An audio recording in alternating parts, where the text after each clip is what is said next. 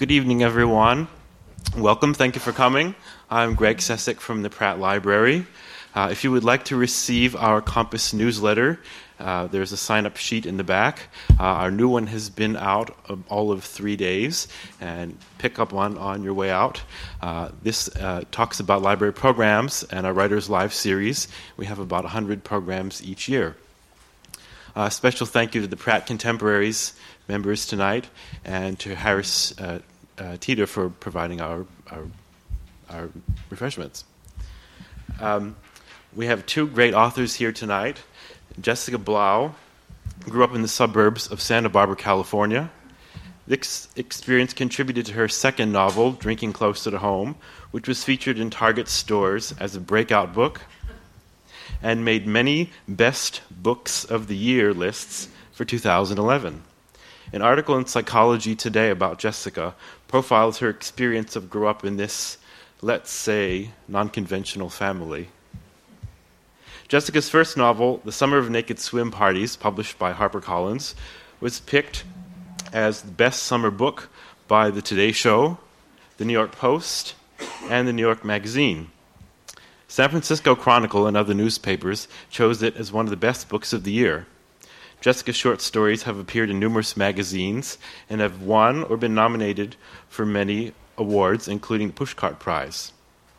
Her essays appear in the Huffington Post, Salon, AOL Homepage, The Nervous Breakdown, and Red Room. Jessica came to Baltimore to attend writing seminars at Johns Hopkins University and graduated with a master's from Johns Hopkins in 1995. She was a visiting assistant professor at Goucher College and taught uh, at Johns Hopkins University. Sarah Pekkanen is an internationally best selling author of the novels These Girls, Skipping a Beat, and The Opposite of Me. Her new book, The Best of Us, was recently published by Simon & Schuster. Sarah has worked as a reporter, formerly a feature writer for the Baltimore Sun. She is now the stay-at-home mom for three active boys, writing a monthly column for Bethesda magazine while working on her next novel.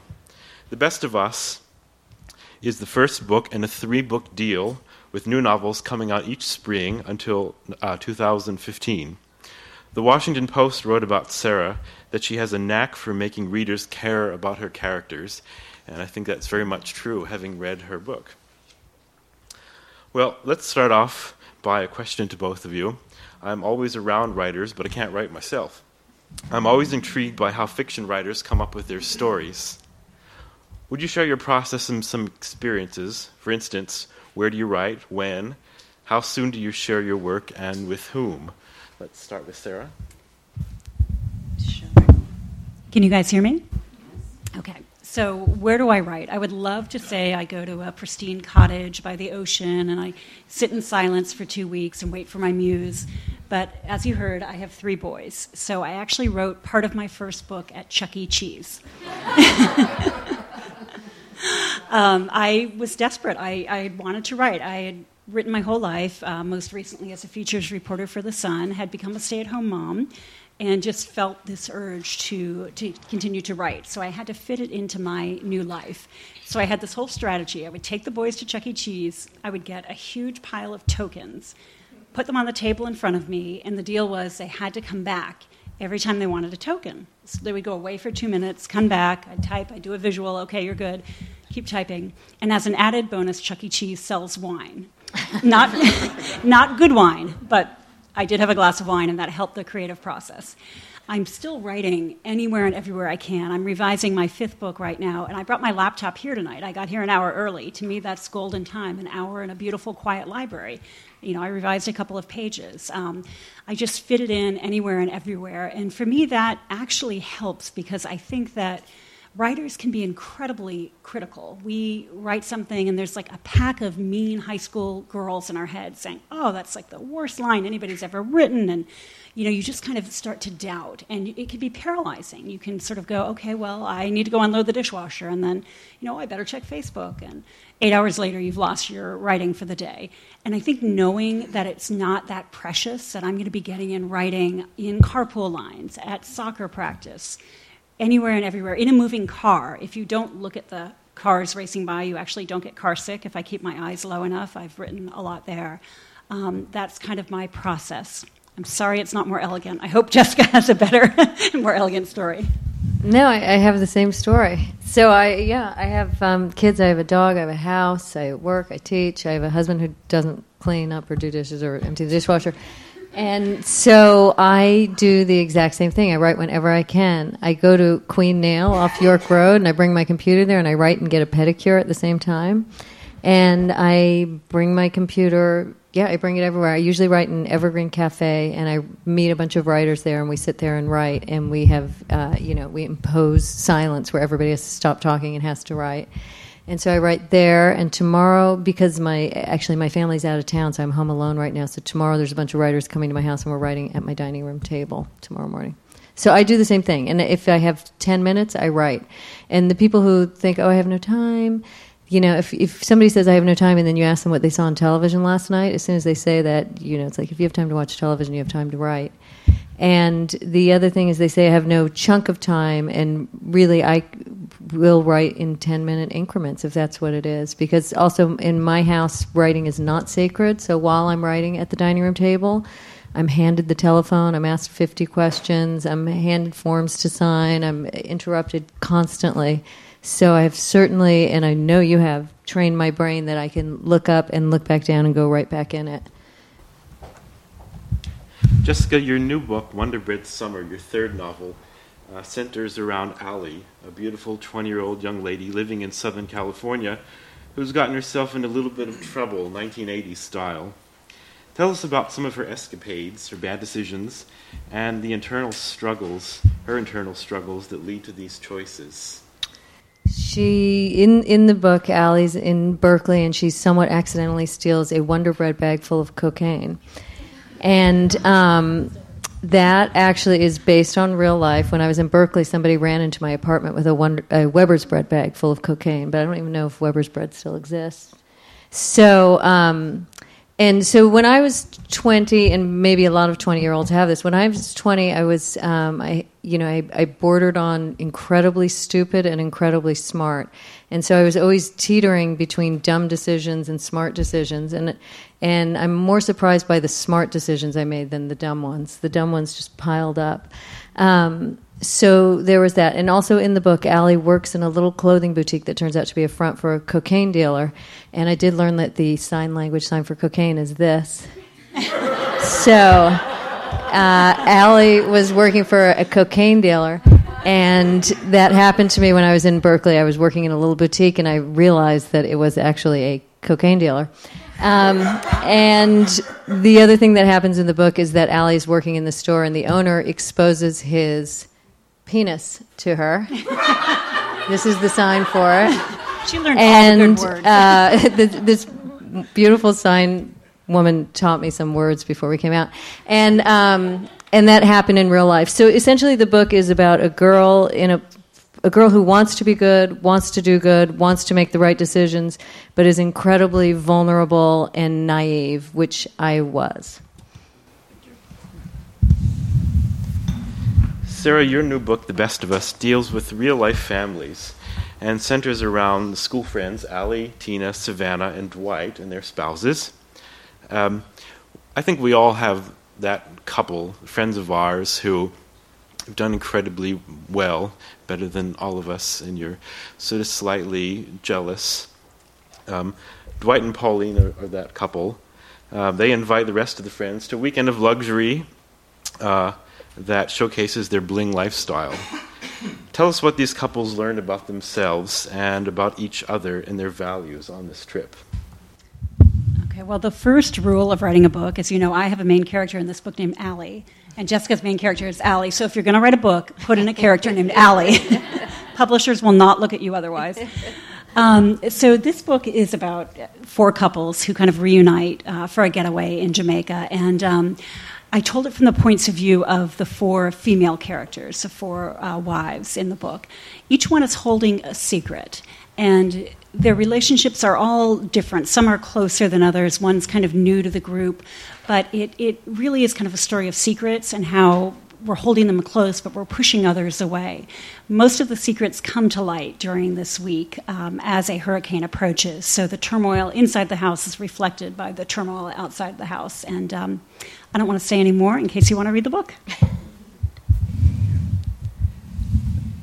Jessica, your Allie is trying to come to terms with relationships in her life, and she's seeking love and acceptance. The degree of stability and assurance that she has in her life comes from her dad. Can you tell us about this, uh, her relationship with her parents and her grandmother and her familial makeup? Yeah. Well, so it's, and I think Sarah will probably agree with this. Certain things you put in go in because of something you were thinking of that day or something that happened. So at the time I was reading writing the book, I was reading a lot of Chinese proverbs, and I love Chinese proverbs. And I thought, oh, how can I put these in this book? And I thought, well, I just have to give her a Chinese grandmother. So then she was part Chinese, and also I have a bunch of recessive Chinese traits, so I'm part Chinese also. And I thought, okay, well, we're both Chinese. So then. Um, the mother, her mother in the book ran off to be a tambourine girl when she was eight, so left the family to be a tambourine girl. And my best friend in high school and college, her mother left when she was five to be the tambourine girl in a band. And that always struck me for two reasons. First, just to have a mother that leaves is so unsettling. But secondly, to be the tambourine girl. Like I just couldn't get the idea of like of all the things you leave for it's to be the tambourine girl because the tambourine girl always seemed like the least important person. It was Laurie in the Partridge Family, or maybe no, maybe it was Tracy in the Partridge Family. You know, and so so that stuck with me, and so then I had to put that in there because I couldn't get that out of my head, and then. Um, the father just kind of developed as as I went along. I just kind of the fam when I write, I don't know what I'm going to do in the end, so things happen progressively. And in the first draft, she wasn't exactly who she was. In the second draft, she was more of who she was. In the third draft, she was more of who she was. And by the final draft, her mother was um, Chinese. Her mother had a Chinese mother and a Jewish father, and her father is African American with a white mother. So she's everything. She's Jewish, Chinese, African American, white. She's everything but we all are everything. So. Sarah, New York Times bestselling author Jen Lancaster says about you Sarah Pekkanen proves her in, inane understanding of women's relationships. I just slaughtered that quote. you also do a great job of understanding your leading men as well, which I was really impressed by. Uh, the men in your books are not just supporting roles or one dimensional, but they are capable and complex, I think. Tell us a little bit about how you arrive at the psychology of your characters because there's a lot going on there. It's a good question. You know, it's funny. Um, I had dinner with my publisher uh, about a year or so ago, and she's this lovely, elegant, brilliant woman. And she said, You know, what's very interesting, this theme you have running through all of your novels. And I wasn't aware I had a theme running through my books, so I just kind of nodded and said yes. she said, You know, like it's all about the important relationships in a woman's life. Your first book is about sisters, your second book is about a marriage, the third is about friends, the fourth has a strong motherhood theme. And I sort of thought first, well, I'm eventually going to run out of relationships, and I'm going to be writing about like a woman's relationship with her grocery store ch- cashier and her next door neighbor. Um, but that to me was very interesting, and I'm, I'm wondering if it's because um, I don't have a lot of women in my own personal life. Uh, I have two brothers, but no sisters.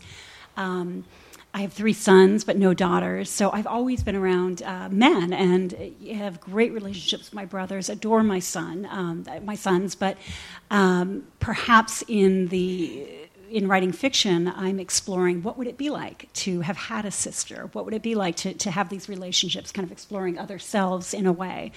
Um, and in terms of the psychology of men, I guess I, I, appreciate that. I'm glad you think I, I got them, and I think I'm just around them all the time. so they're kind of seeped in. Yeah, actually, it's great. I love it. I've known Jessica for a long time, and I know that many of her stories have um, very thinly veiled true stories in them. So, Jessica, tell us about Billy Idol. Is, is this a true story?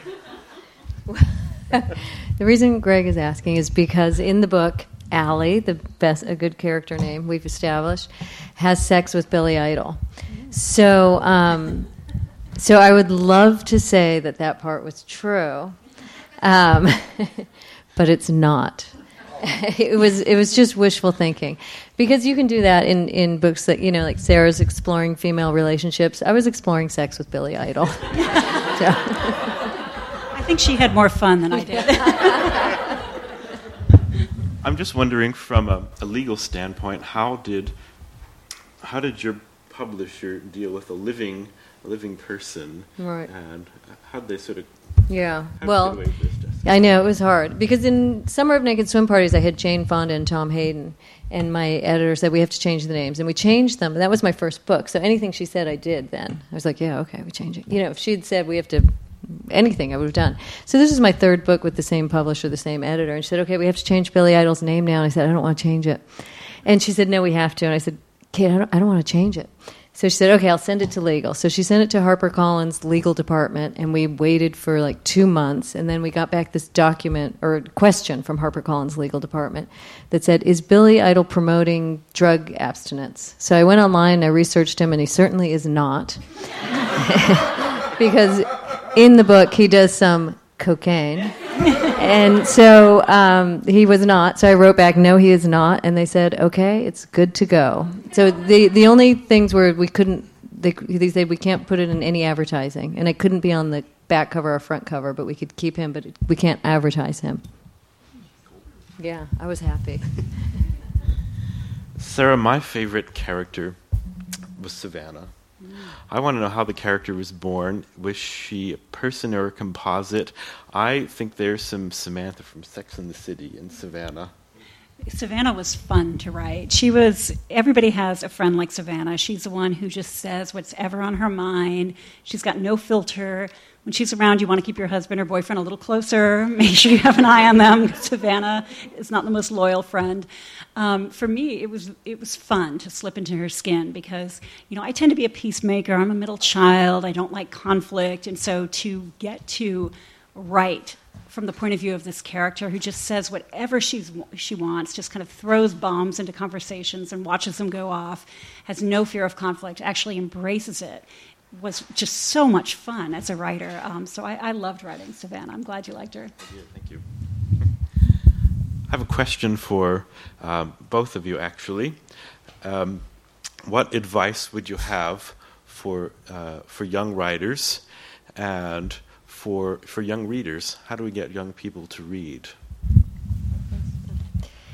For okay, well, I don't know if everybody agrees with me, but my reading policy is if I don't like it by page 40 or 50, I stop. Because when you tell yourself you have to finish a book and you don't really like it, what you end up doing is not reading. And so I stop. I've read 50 pages of thousands and thousands of books the first 50 pages and i only read if i like it and i so i would recommend that but i know there are people who are like once you start you must finish and as far as writing goes i think it's interesting that sarah and i have the same writing method but i think the key is to teach yourself to just write when you can and to focus and to not create all these barriers. I have a friend who says if he gets interrupted while he's writing, it takes him an hour at least or two hours to get back into it. And I'm thinking, well, what a waste of your life.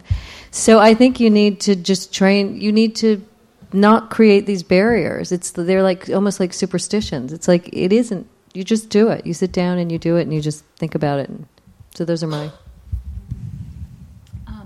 if we're talking about young, like kids, I, I would say encourage them to read anything. I mean, the comics just make reading part of their everyday life, whatever they want to read. I always tell my kids when we go into bookstores, I will buy you anything you want in here. No, stay away from those games. No, I'm going to buy you any book you want. Um, you know, take them to libraries. Just do whatever you can to get them reading. Um, and in terms of writing, um, you know, a journal.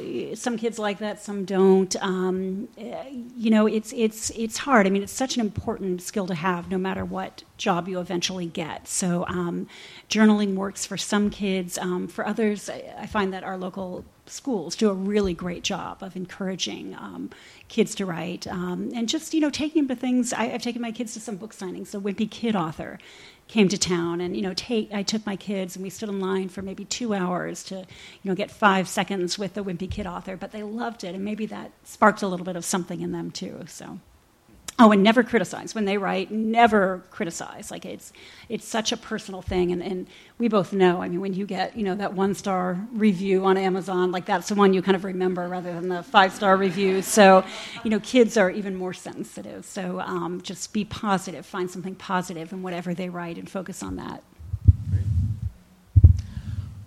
When this is a question to both of you. When is your new book out, and can you give us a hint about what it's going to be about? Because I can't wait. Uh, so I'm doing one a year. They all come out in April or so. And my new one, uh, which is the one I was revising, is um, called Catching Air. That's a working title. It's about sisters-in-law, continuing that women's relationship theme. Wow. Two women married to brothers who move to Vermont and run a bed and breakfast together. They don't know each other well. And a third woman with mysterious circumstances uh, shows up uh, to work for them. And uh, I'm revising it right now. It's in pretty good shape. I hope my deadline's August 1st, so um, hopefully you will see it next April. I'm. I have three first chapters to three different novels, and I haven't committed to one of them yet, so I don't know. Thank you. Thank you to both. Um, I'd like to open it up to the audience for some questions for Jessica or Sarah. We can also ask each other questions if there are none forthcoming. Because I'm always curious when I meet another author. Um, it's such a solitary profession. It's great to get to pick the brains, and we were, we were doing that a little bit. But um, you talk about exploring themes. Um, you know, you know, for example, uh, on, your, on your side, that uh, you know relationships, you know, or female, you know. But how do you, what, what, what do you do to get inspiration? Just actually sit down and take ten minutes of time to write you know, it's just someone, and I go to my office every day, and just to sit down 10 minutes, I, it's very different. And so it's always fascinating to me how someone can actually sit down and, and, and create and you know, be inspired. So I'm, I'm just curious about that process. Mm, go for it. Um, you know, there are a couple different theories. Like Stephen King is a big proponent of like muscle memory, of just going to his desk every morning, first thing, and not getting up until he's written one to 2,000 words. And he feels like if you're in the situation, it'll kind of tell your brain it's time to write. Um, you know, inspiration, it's, I think there's sort of this misconception that only when the writing is flowing well and you're feeling great and you're energized and you're inspired is it going to be good most of us write very ugly first drafts. Like you would not want to see my first drafts; they're horrible. I hope nobody ever sees them. Um, it's really important just to get something on the page. You can always go back and rework it. But if you're waiting for that moment when it's all going to be perfect and you're in you know the right frame of mind and it doesn't feel like work, you're not going to have those very often. So think of it like training for a marathon, right? You know, when you imagine writing a book or training for a marathon, you're thinking about the finish line you're not thinking about what you have to go through every day. And you need to be out there running every day. You're going to get shin splints. There's going to be a truck that comes by and splatters you with mud. It's going to be cold. You're going to be miserable, but you have to keep doing it every day to get to that finish line. It's the same with writing a book. Yeah, I, no, I, I agree. I mean, my thought is I have to just write something and I assume it's going to be total crap Let's see what the crap word was. it's going to be total shite. so, so my thing is like I just accept that I'm going to create it. But once, but because it's all about revision. So once you create your piece of shit, then you can make it into something. So it's it's accepting just how stupid and ridiculous we all are. And it's just total acceptance. It's like I'm just going to write any old thing to have something to make better. And so it's the, it's that same thing. And just doing it when you can. Jessica, when in writing um, uh, The Wonder Bread Summer, did the um, did it become clear to you that Allie's story had so much in common with Alice in Wonderland? because um, you know she's down a rabbit hole. She's encountering all these uh, weird characters as Alice does. Right. And you clearly you know made her name Dodgson. Uh, you know Dodds, John Dodgson, right, and so forth. So, yeah. You know, I think maybe there was some backfitting Yeah. to the Alice story. Yeah. Um, so It was it, when I was writing it in the whole first draft. It wasn't clear, and all those strange characters. I, mean, I, I did live in Berkeley in the '80s, and so a lot of those strange characters are from real life, like the um, the pornographer who's a quadriplegic who speaks with a head pointer on a Ouija board is like this, you know, with words on it. Is a guy I knew in Berkeley who asked me to be in a erotic film with him. He was a film director. So he, that guy in Berkeley made art, and my guy makes porn. The guy in Berkeley got an NEA grant for it, and he created art, naked movies with him having sex with people. So I made a pornographer who makes it, does it for profit. So I was pulling in all these characters from Berkeley, which, as somebody here is from California, as somebody told me, which has all these strange people, and and I wrote the story. And then when my agent looked at it, she said it's Alice in Wonderland. And I realized that all these Berkeley people sort of mirrored characters in Alice in Wonderland, and they mirrored you know, you know the walrus and the Cheshire cat, and and Allie's mother mirrored the Queen of Hearts, and so they you could look at it, and Allie, and she was already named Allie, and she had her lucky rabbit foot, and so the, you could look at it, and all this stuff was mirroring it. And so I think that's the thing that you have to have faith in when you're writing. I mean, he was asking how you write. You write this junk, but there's always something smarter. Or at least I think there's there's something in my brain that's way smarter than I am. I'm not that smart, but something in my brain that's smarter, like worms out and does these things.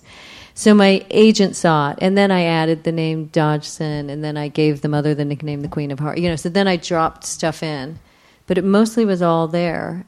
But I do think there was something working that I was unaware of. Uh, yeah, um, do you uh, do you ever consider writing any nonfiction? And if you do, do you have any topics that you'd like to go to? Sarah, you want to go? Not right now. At some point, possibly, but um, my book contract is for fiction. Um, I used to write uh, for the Baltimore Sun features, and I wrote narratives, so that was probably as close as I uh, would come. But um, uh, right now, the the kind of reporting it would take and, and all of that um, is a little bit kind of outside. I would have to completely shift. And I'm, I'm really loving writing novels. It is just so much fun. It's like just being on a playground, at, at least when the, the words are coming smoothly. Some days it's, it's pretty bad, but other days it's good. So, um, so yeah. Yeah, I mean, I, I write little things, you know, because right now this book is out, and so I've been asked to write little essays and stuff that I do. But in general, I wouldn't want to write nonfiction because I want to write exactly what I want to write the way I want to write it. And in nonfiction, you have to stick to the truth and the facts, and I don't, I don't want to deal with those. Like, I want to control it more.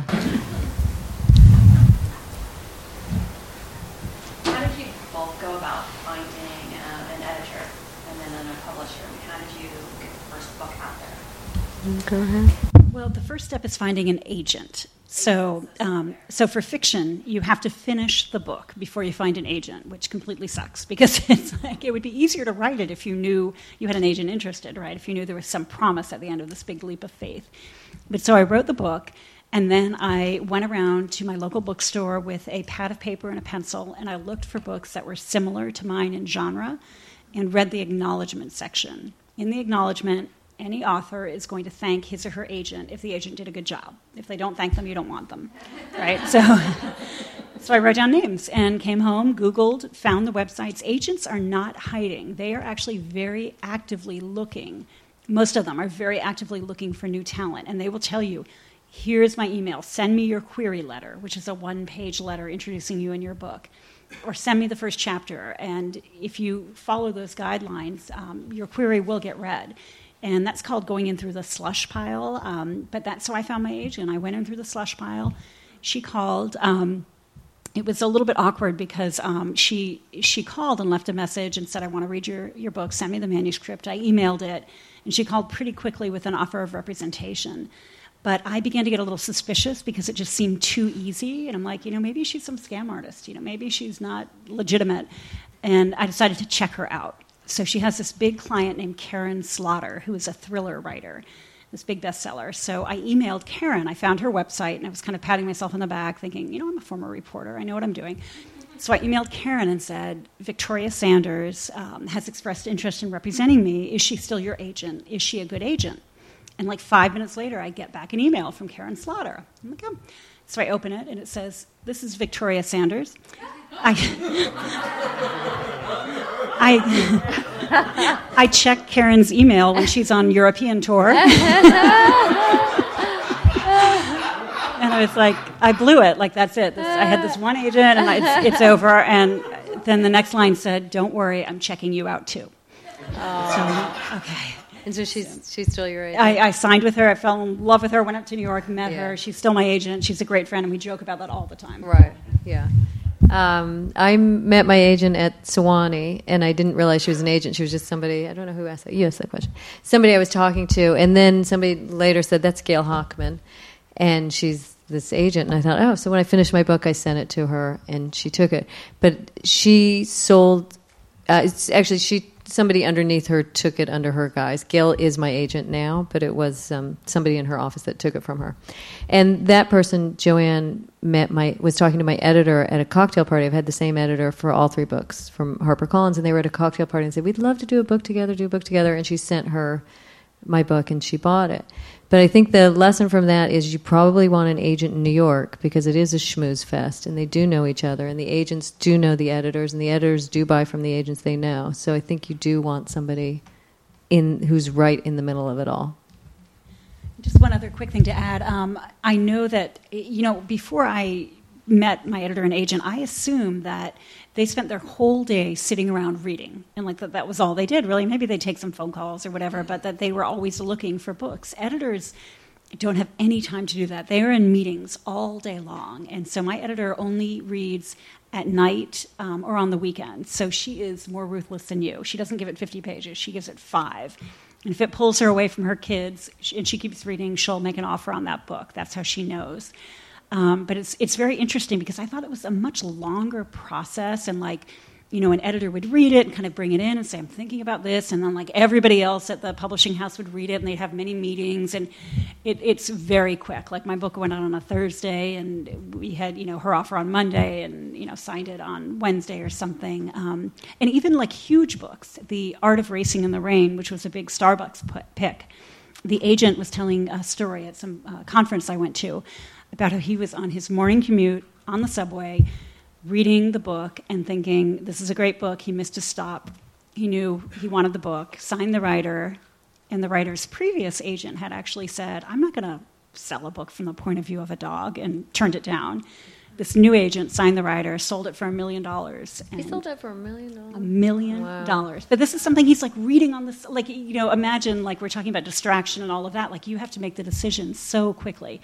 So you really have to kind of grab them in those first few pages. So once the book has been accepted, how much editing do they actually do, and what's that process like for you? Is that hard? Do they suggest changes you don't want to make, and you know? Uh, okay, well, for me, I mean, it was different. For, I had the same editor with all three books, and each book it was different what we did and what we did.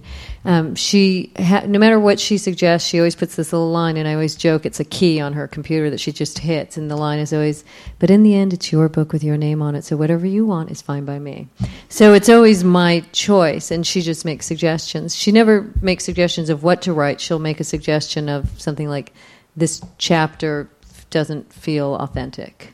You know, so then you have to think in those terms. Okay, why isn't this chapter authentic? In the Wonder Bread summer, after she after they bought it and we were she looked at you know she's looking at it again. She said, "I think the last three chapters don't work. Just think about it." And I thought about it for a couple days, and I looked at it. and I thought she's right. And we cut the last three chapters, and I wrote the last three chapters sort of really at the very end, right before we had to turn it in. Um, so that was a major one. In Summer of Naked Swim Parties, we it was more like just little things, you know. So it, it depends on the book.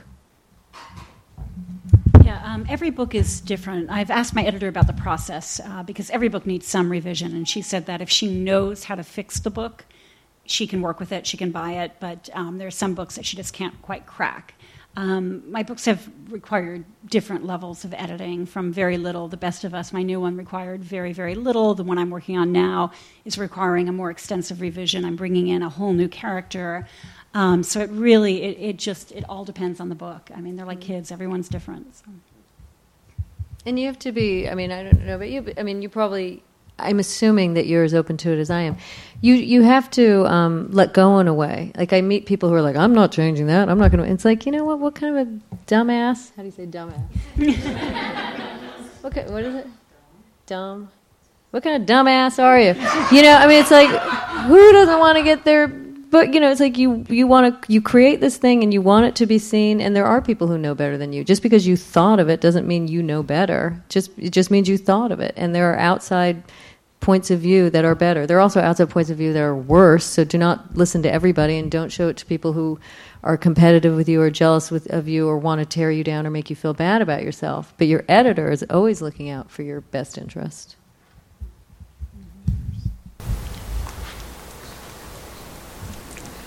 Could you all tell me who your favorite authors were when you were kids and who your favorite authors are? Today?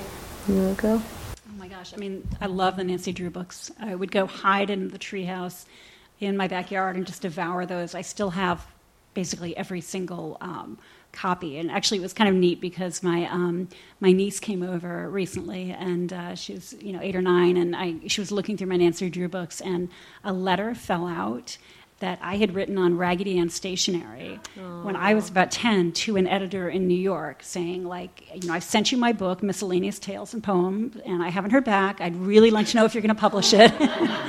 and so now that letter is like, I, I, carried it to New York for my first meeting with my agent. It's like my good luck charm. Um, so those, those books I love. Now, I mean, I, I cannot name you know one or two or ten authors i mean i just there, there are far too many and i fall in love with new books and new authors all the time so um, i'm reading david sedaris' new book right now loving it um, as i do everything he writes um, Yeah. Uh, when I was a kid, I read, I love Laura Ingalls Wilder, and I read all those books straight through. And I loved The Little Princess, and you know, I read those, and Charlotte's Web, and I loved Roald Dahl, and James and the Giant Peach, and all those kind of things. And now um, I am the same way. I read everything. I read David Sedaris' book last week, and it was great. And I read everything. I read his, I read everything but fantasy. I read historical fiction. I read. Oh, I just opened up this Star. What is it? Stars, Gaze, Green. What's this big book that's out right? Fault, Fault in Our Stars. Fault in Our Stars. My daughter read it and loved it, and so I thought, okay, so I started that this morning. I'm usually reading two books or three books at a time, um, and I love everything. Um, there's so many great writers, and yeah, there's there's there are too many to name, and you know, the dead, the alive, uh, you know, they're all great. And there's bad ones too, but I wouldn't name them. And in addition to Roald Dahl's children's stories, you probably like his adult stuff too. yeah, I read his short stories. They're great. It's a great book. Yeah. I um I've edited some books for friends.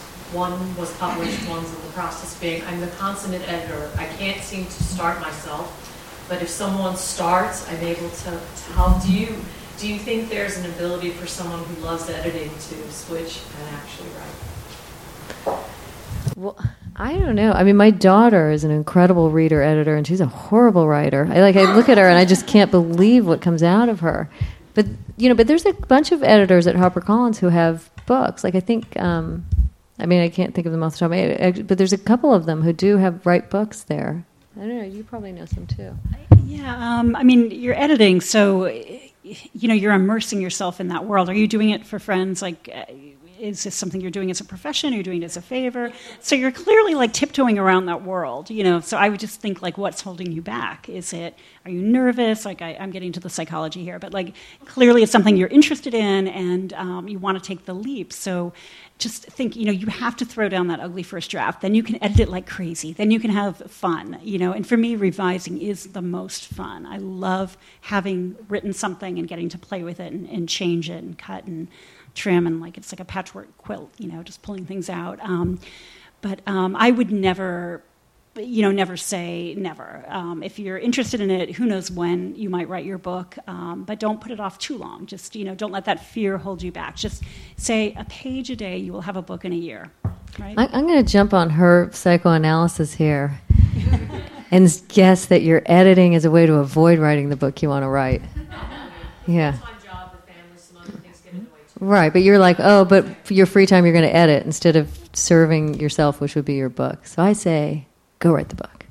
I can avoid the couch sessions. Yeah, yeah. yeah. We have time for one more question. Uh, you get any other celebrities that read these read all the books as well as well as um, David Bowie or Billy Idol or something like that?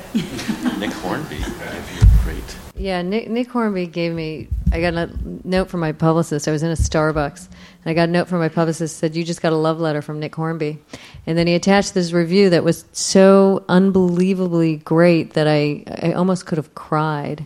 And then he wrote me a personal fan letter afterwards that he signed "Your fan," and that was just like, yeah. So he's one of my favorite writers right now. that is definitely one of my favorite writers at this time. Yeah. How do we sound Nick Hornby? You got to spell that one out.